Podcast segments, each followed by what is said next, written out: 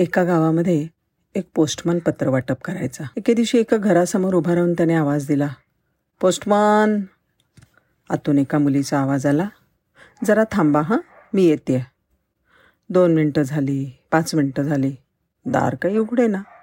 शेवटी पोस्टमन वैतागला आणि जोरात म्हणाला आहे का कुणी घरात? पत्र द्यायचं आहे आतून मुलीचा आवाज आला काका दाराच्या खालच्या फ फटीतून पत्र सरकवा ना. मी नंतर घेते पोस्टमन म्हणाला. तसं नाही चालणार. रजिस्टर पत्र आहे सही लागेल. पुन्हा पाच मिनटं गेली. आता पोस्टमन रागावून आवाज देणार.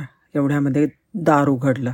आणि दारातली मुलगी बघून पोस्टमनला एकदम धक्काच बसला. दोन्ही पायांनी अपंग असलेली एक तरुण मुलगी दारात उभी होती. काठीच्या आधाराने चालत चालत यायचं होतं. त्यामुळे तिला उशीर लागला होता. हे सगळं बघून पोस्टमन वरमला. पत्र देऊन सही घेऊन तो निघून गेला. असंच मधून मधून तिची पत्र यायची. पण आता मात्र पोस्टमन न चिडता तिची वाट पाहत दारा दारासमोर उभा राहायचा. असेच दिवस जात होते. दिवाळी जवळ आली. तेव्हा मुलीने पाहिलं की आज पोस्टमन अनवाणीच आलाय. ती काही बोलली नाही. मात्र पोस्टमन गेल्यावर दाराजवळच्या मातीत पोस्टमनच्या पावलाचे फसे ठसे उमटले होते. त्यावर कागद ठेवून तिनं माप घेतलं.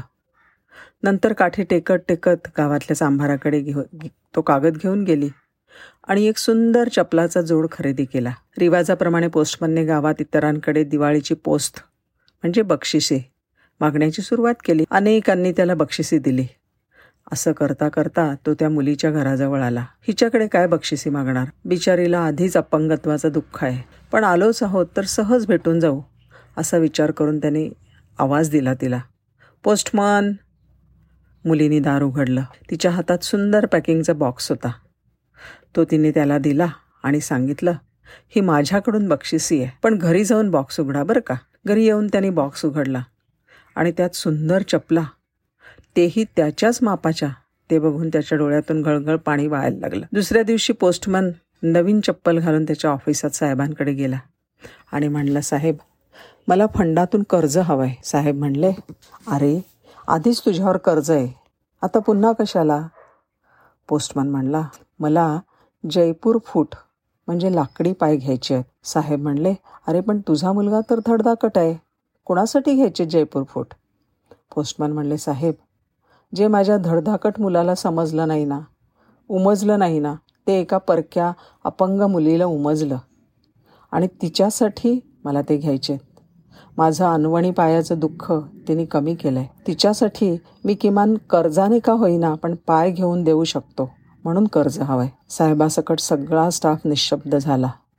सारेच गहिवरलेले होते. नाती ही केवळ रक्ताची असून भागत नाहीत. तर नात्याची भावना रक्तात असावी लागते. ती ज्याच्या अंगी मग भलेही तो कुटुंबातला नसला तरी चालेल. तो आपला नातेवाईक म्हणायला हरकत नाही. आहे की नाही विशेष? ही कथा व्यंकटेश माडगुळकरांची आहे आणि कथेचं नाव आहे अनवाणी. नमस्कार.